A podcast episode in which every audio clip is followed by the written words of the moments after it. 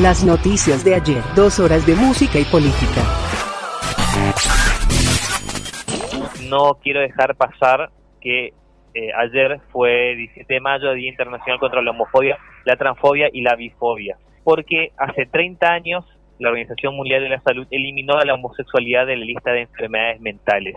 Por otro lado, también a recordar que son 1.584 días de la privación de su libertad de Milagro Sala. Bueno, acá le tenemos ya al aire a Huguito Rodríguez. ¿Cómo andas, Hugo? Hola, hola chicos, ¿cómo están? Gracias por llamar. Así es, hola, Hugo. ¿Cómo estás, Hugo? Muy bien, muy bien. Acá encerrado, pero, pero cumpliendo con, con las tareas y las necesidades del momento. Bueno, hoy vamos a compartir eh, con la audiencia, con nuestra querida Barranqueras y el resto de las localidades un libro que vos tenés para recomendar y para contarnos de qué se trata. Mocasines, una historia peronista. Un breve repaso, digamos, para que se entienda, ¿no? Porque eh, tiene que ver con, está escrito por un viejo militante de los años 70, protagonista de las luchas de ese momento, correntino, pero que también militó acá en el Chaco, es más, su detención lo, el, la, la, realizan en Villa Ángela, Chaco. En ese momento estaba trabajando con los compañeros lo que en ese momento eh, se denominaron las ligas agrarias.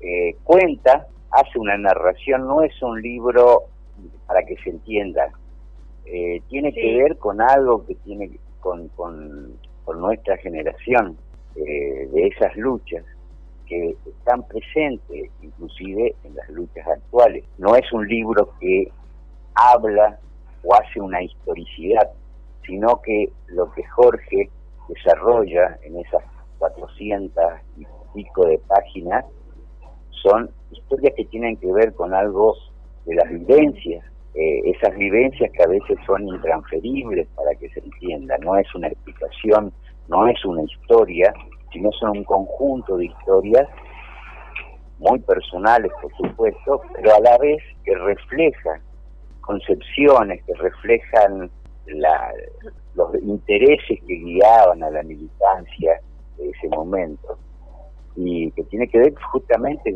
con, con las vivencias muy propias que por eso te digo que a veces son intransferibles, digamos, para el entendimiento, pero que quieren dejar. Y que tiene que ver también, ¿viste esa frase que dice que la historia las cuentan los que ganan? Bueno, en este conjunto de relatos que tienen que ver con su experiencia, no solamente desde, desde sus mismos orígenes, digamos, de su niñez, de su juventud, de su familia, como eh, se va enhebrando esas vidas. Y ya con compañeros que llegamos a los 70, a los 60, entre los 60 y los 70 de esa generación, va dejando testimonio de esa historia de vida.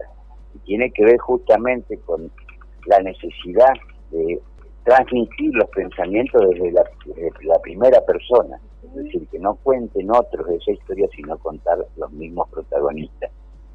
Y esa es, era un desafío que justamente se propusieron, por eso si analizamos el, la bibliografía que hay con respecto a eso, aparte de las historias, vas a encontrar que los protagonistas, estoy hablando de una serie de libros que son importantísimos, son trabajos colectivos.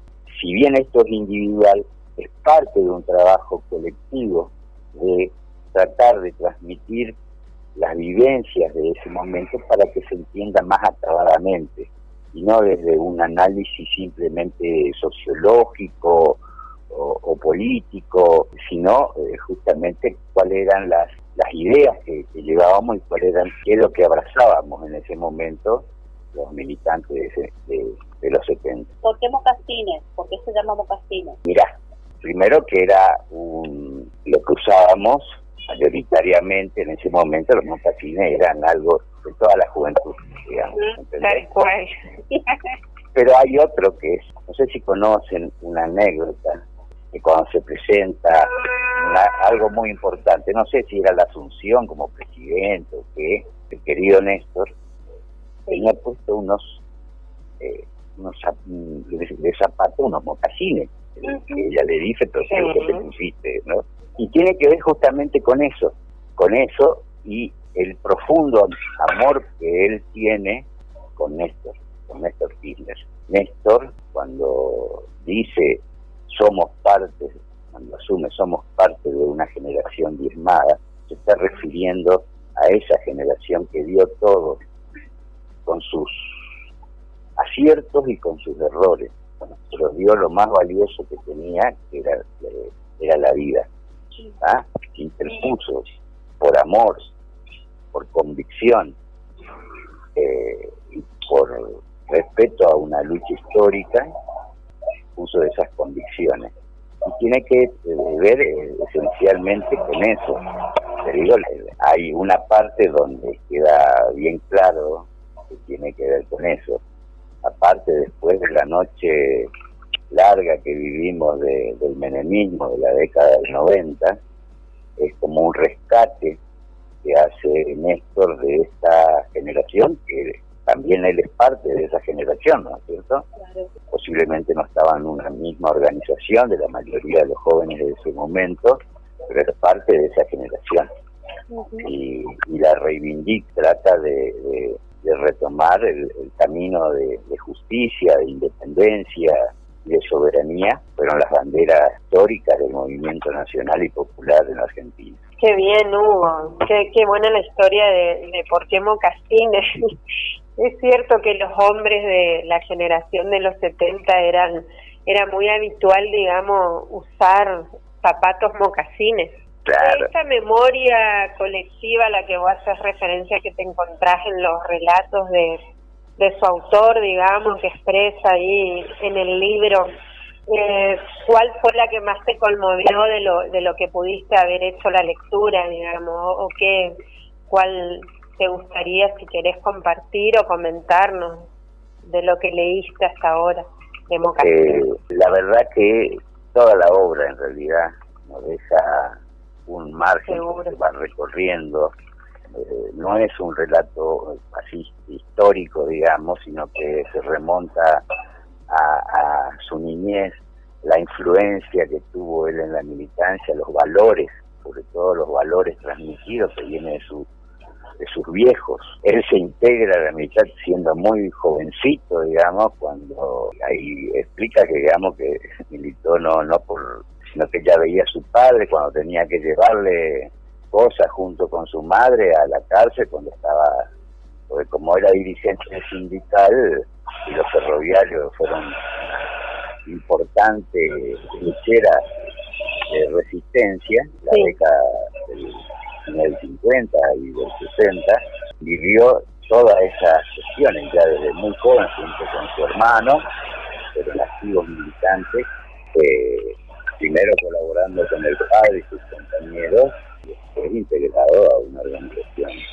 Va contando esas historias. Y ahí sí, los momentos claves son aquellas cosas que nos conmueven, los que vivimos, por ejemplo, lo, la masacre de Margarita Belén, este, la pérdida de una, de una compañera estando el preso, las vivencias en la cárcel, digamos que fueron muy duras, sobre todo para, para ellos que tuvieron prácticamente 10 años eh, eh, pasando por las cárceles de, de, resistencia, de Coronda, de La Plata, de Casero, de Rawson, eh, de Devoto que va, va pasando, digamos, pero toma las historias, va tomando sus historias, no en un sentido cronológico, sino contando justamente sus recuerdos, sus motivos, sus vivencias familiares, digamos, la ruptura con su primer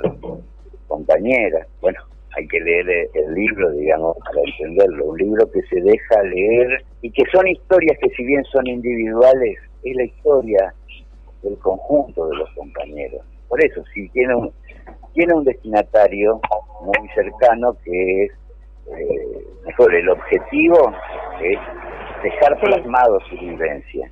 Eh, ¿Quiénes lo van a entender más? Por supuesto, la, la, vieja militancia, pero también las nuevas militancias, porque no es tanto para, para aprender, sino entender algunas de que los jóvenes están, eh, los jóvenes son también su, su centro de atención, ¿no?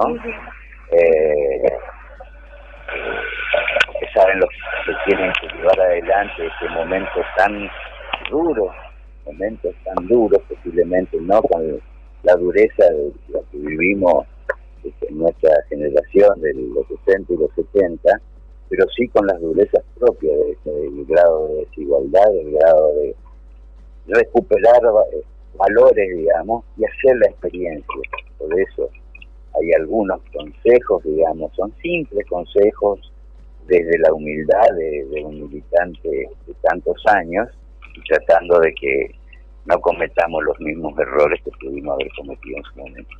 Excelente. ¿Y dónde podemos conseguir mocasines para quienes Mira, Con un esfuerzo, y esto también es un agradecimiento que él mismo lo hace, en la Librería de la Paz, solidarios en el sentido de transmitir todas estas obras, presentes y activos en eso, son los que lo trajeron y lo están repartiendo casa por casa si lo piden. Ahí la Paz. Ah, bueno. La, librería de la Paz. Eh, y, la otra librería que no, no me acuerdo. El asunto es que se la llevan, así que... Pero claro, hay acá en Resistencia, en el saco. Sí, sí, sí. Estaba destinado el 24 de marzo, ya estábamos viajando un montón. Estábamos ya preparando el viaje para ir a Buenos Aires, que lo iban a presentar en el... En, el CK. En el, en el Centro Cultural Kirchner, y bueno, no pudo ser, ¿no? Entonces lamentamos, ya estaba preparado para, para abril que, venga el Chaco pero no, no pudo ser. pero lo mismo se lanzó y y por lo menos sus compañeros lo, estamos eh, tratando de, difundir y, y, de acceder a ello. Por supuesto, unas ganas de leer porque aparte vos sabés que el Día de la Mujer yo lo sigo a, Jorge Giles en el Instagram, viste en las redes. Sí. Y entonces él puso en nuestro homenaje en el Día de la Mujer un fragmento del capítulo 5 del libro, de su libro Mocasines, una memoria peronista y habla de Alicia Guren. Y ahí hace un relato, eh, ¿viste? bueno, y ahí hace un relato muy muy hermoso sobre, sobre Alicia, por supuesto, y la describe como compañera, y bueno, y cómo ella se, se, se movía en las reuniones, que se son las hace ahí un, en su fragmento, digamos, la describe muy bien Alicia, así que desde ahí que lo, lo vengo también espiando como para poder leerla ahora, así que si ya está acá, vamos a leer y vamos a compartir también. Aparte de Jorge, tengo un afecto muy especial con él porque tiene que ver también con las historias que nos encontramos. Primero estuvimos en pabellones distintos, en la U7, en la comunidad penal 7, pero no estuve con él yo personalmente, ¿no? Eh, pero sí conocíamos historias y demás. Y nos volvemos a encontrar el año, a partir del año 83, cuando empezamos a reorganizar nuevamente el sindicalismo nacional, digamos, a través de porque él era un activo militante, sus padres se habían trasladado y estaban en Buenos Aires, en la zona de, no sé si de Morón, Matanza, en alguna de esas del conurbano bonaerense, y, por supuesto nos encontramos, eh, no digo nos reencontramos, no, porque en realidad nos encontramos y nos eh, identificamos, digamos, como militantes de una misma historia, en los mismos lugares tuvimos, eh, en la militancia sindical en su espera, ¿no? Así que, y hasta ese momento, y hasta hoy, somos amigos. ¿no? Bueno, hermoso. Acá, acá Acá Ana nos está escribiendo allá desde los lares de el, barrio de la Justiciado que le, que le decía Camila, el barrio de Aramburu. Este, está escuchando la radio, muy lindo el programa, saludo para todos, genial el libro, la recomendación que están dando y la pregunta que le hace a Hugo, ¿para cuándo su propio libro? Dice Ana. Que debes escribir todo lo que tenés adentro y expresar con tanto amor lo que lo que cuentan los otros. Espero tu libro, Ana. Eh, sí, eh, lo que pasa que a veces escribir uno puede tener las memorias, pero también la capacidad para expresar. El corte tiene una, una capacidad, aparte de poeta, eh, así que tiene, eh, sí, la verdad que el tema de, animarse, ¿no? Eh, pero no todos podemos expresar en el papel lo que sentimos y lo que vivimos. Eh, bueno, pero ahora tenés formatos digitales también. Ah, sí. Te sentás ahí en la compu y taca, taca, taca le dictala a Belén y que ella escriba. Hay unos formatos ahora muy interesantes de, escritura, que es la escritura estilo blog, que no responde a una linealidad. Es una, una forma interesante de escribir un libro, hacerlo revisitar. Así que bueno, Tener material para escribir tal Perdón. Eso me, me, me quedó, Hugo, lo que dijiste del, del recuerdo este de con, con el escritor, con Jorge Quiles, del pabellón, que vos estás ubicado en un lugar y, y, él en otro. O sea, me imagino el sinfín de anécdotas que se hubiesen encontrado en esa presentación del libro, lo que hubiese sido. Es eso eh, verdadero, es decir, acá, bueno, estuve en, en varias, pero te digo libros como Nosotras, Presas Políticas, que es un trabajo eh, donde está una de las protagonistas es, estuvo acá en el Chaco, cayó en el Chaco como Mirta Clara, como Mirta Clara, como, como Ana Testa, eh, esos trabajos colectivos de esas, de esas experiencias, porque y acá quiero hacer algo, leer un poquitito más lo que dice Christian Bauer. Perfecto. ¿no? recordar significa volver a pasar por el corazón. Desde ese lugar y de ese compromiso que escribe Jorge Giles, desde el corazón. Maravilloso. Prólogo lo hace Tristan Bauer. Sí, lo hace Tristan Bauer, ¿eh? por eso dice el agradecimiento a todos y todas quienes construyeron a pura militancia lo que aquí se cuenta. A Tristan Bauer, Alberto Vulcano, Virginia Hans, Arturo Salvador, son sus amigos y compañeros que ayudaron a, hacer el libro. Y por supuesto, y para lo que tiene que ver acá, es decir, el Chaco específicamente, todos los compañeros. Y fundamentalmente a los 30.000 compañeros detenidos desaparecidos porque son los que alumbran siempre. Claro que sí. La memoria. memoria. Bueno. Hermosos libros, me da muchas ganas de leer. Queda ya sugerida la lectura de Mocasines de Jorge Giles. Así Bueno, muchísimas gracias, Vito, por... Eh, no, gracias a ustedes. A nuestro programa, como siempre, la verdad. Nos trajo un poema, la Cani. Sí, es un poema que nos quedó pendiente, pero viene eh, como anillo al dedo, digamos, por, por nuestra nuestro presente, digamos. Así que... Lo voy a leer para todos. Un poema que nos había compartido Cielo. Un poema anónimo que ya tiene como, miren, del año 1800. Un poema escrito durante una pandemia también. Y la gente se quedó en casa y leyó libros y escuchó. Descansó y ejercitó e hizo arte y jugó. Y aprendió nuevas formas de ser y se detuvo y escuchó más profundamente. Algunos meditaban, algunos rezaban, alguno bailaba, alguno se encontró con su propia sombra y la gente empezó a pensar de forma diferente.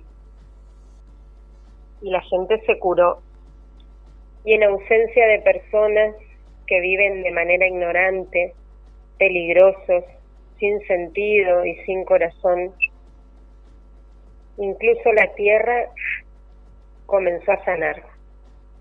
Y cuando el peligro terminó y la gente se encontró de nuevo, lloraron por los muertos y tomaron nuevas decisiones y soñaron nuevas visiones y crearon nuevas formas de vida y sanaron la tierra completamente tal y como ellos fueron curados.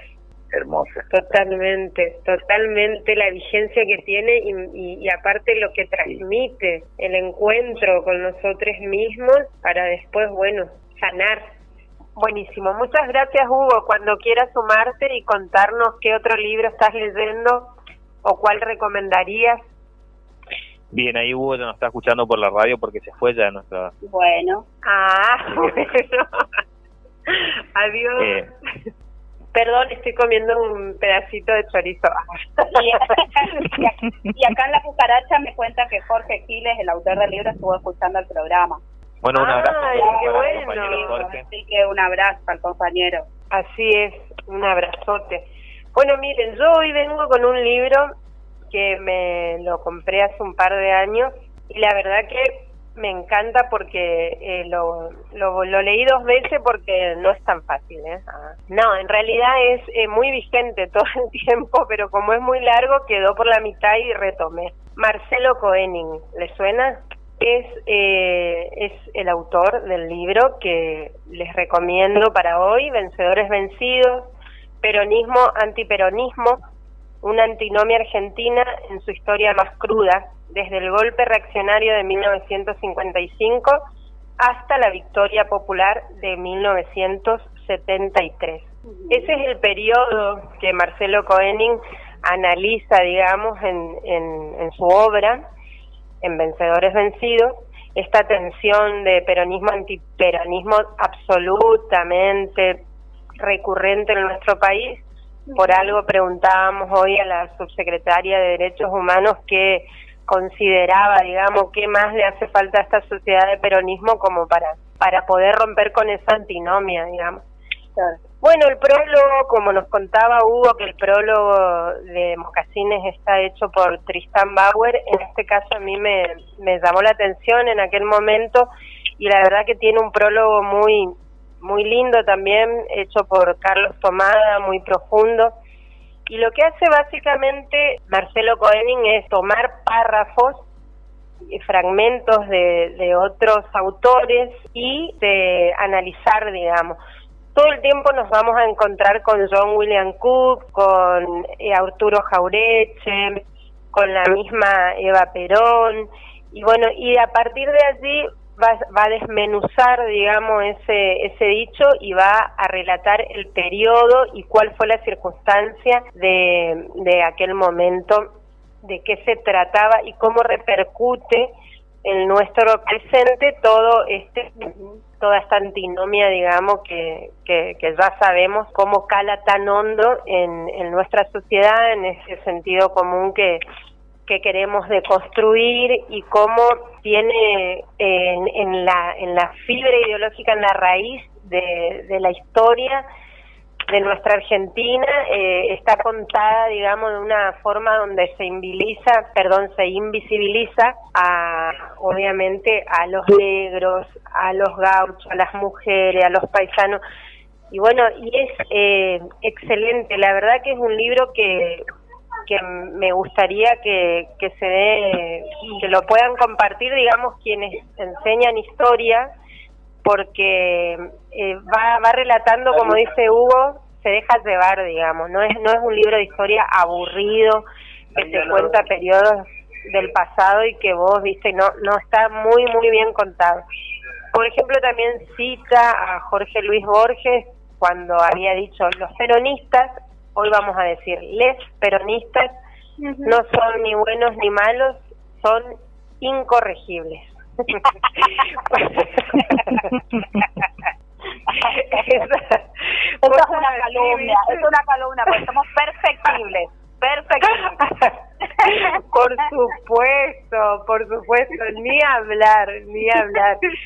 Así que bueno, obviamente que habla de, de, cómo las políticas neoliberales, nietas de aquel liberalismo vernáculo, se instalaron muy fuerte en, en nuestro país y obviamente ya nos va hablando de la década infame, cuando estalla, digamos, esa sobreproducción y esa crisis económica en 1929, 1930, cómo la irrupción política llega a las Fuerzas Armadas, digamos, en el gobierno y cómo ellos también se van introduciendo en esto de, de la construcción del poder. No es que las Fuerzas Armadas es una institución que bueno, que solamente no, la Fuerza Armada tuvo un rol político, empezó a jugar políticamente y a lo largo de la historia se fue compenetrando y fue también, por supuesto, avasallando y ostentando de, del poder que tenían y bueno, y hasta hoy que uno va también haciendo